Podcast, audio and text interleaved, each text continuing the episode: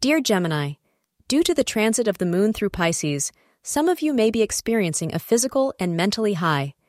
As your effective plans come to reality, you may be in a relaxed mood. Individuals around you may be charmed by your positive attitude.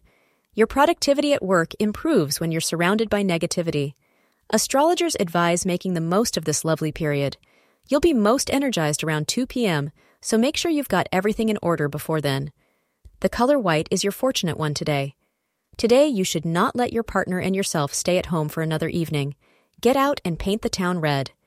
Do something fun, such as taking a dancing class or seeing a movie together.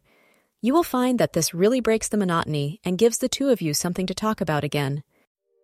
Thank you for being part of today's horoscope forecast. Your feedback is important for us to improve and provide better insights. If you found our show helpful, please consider rate it.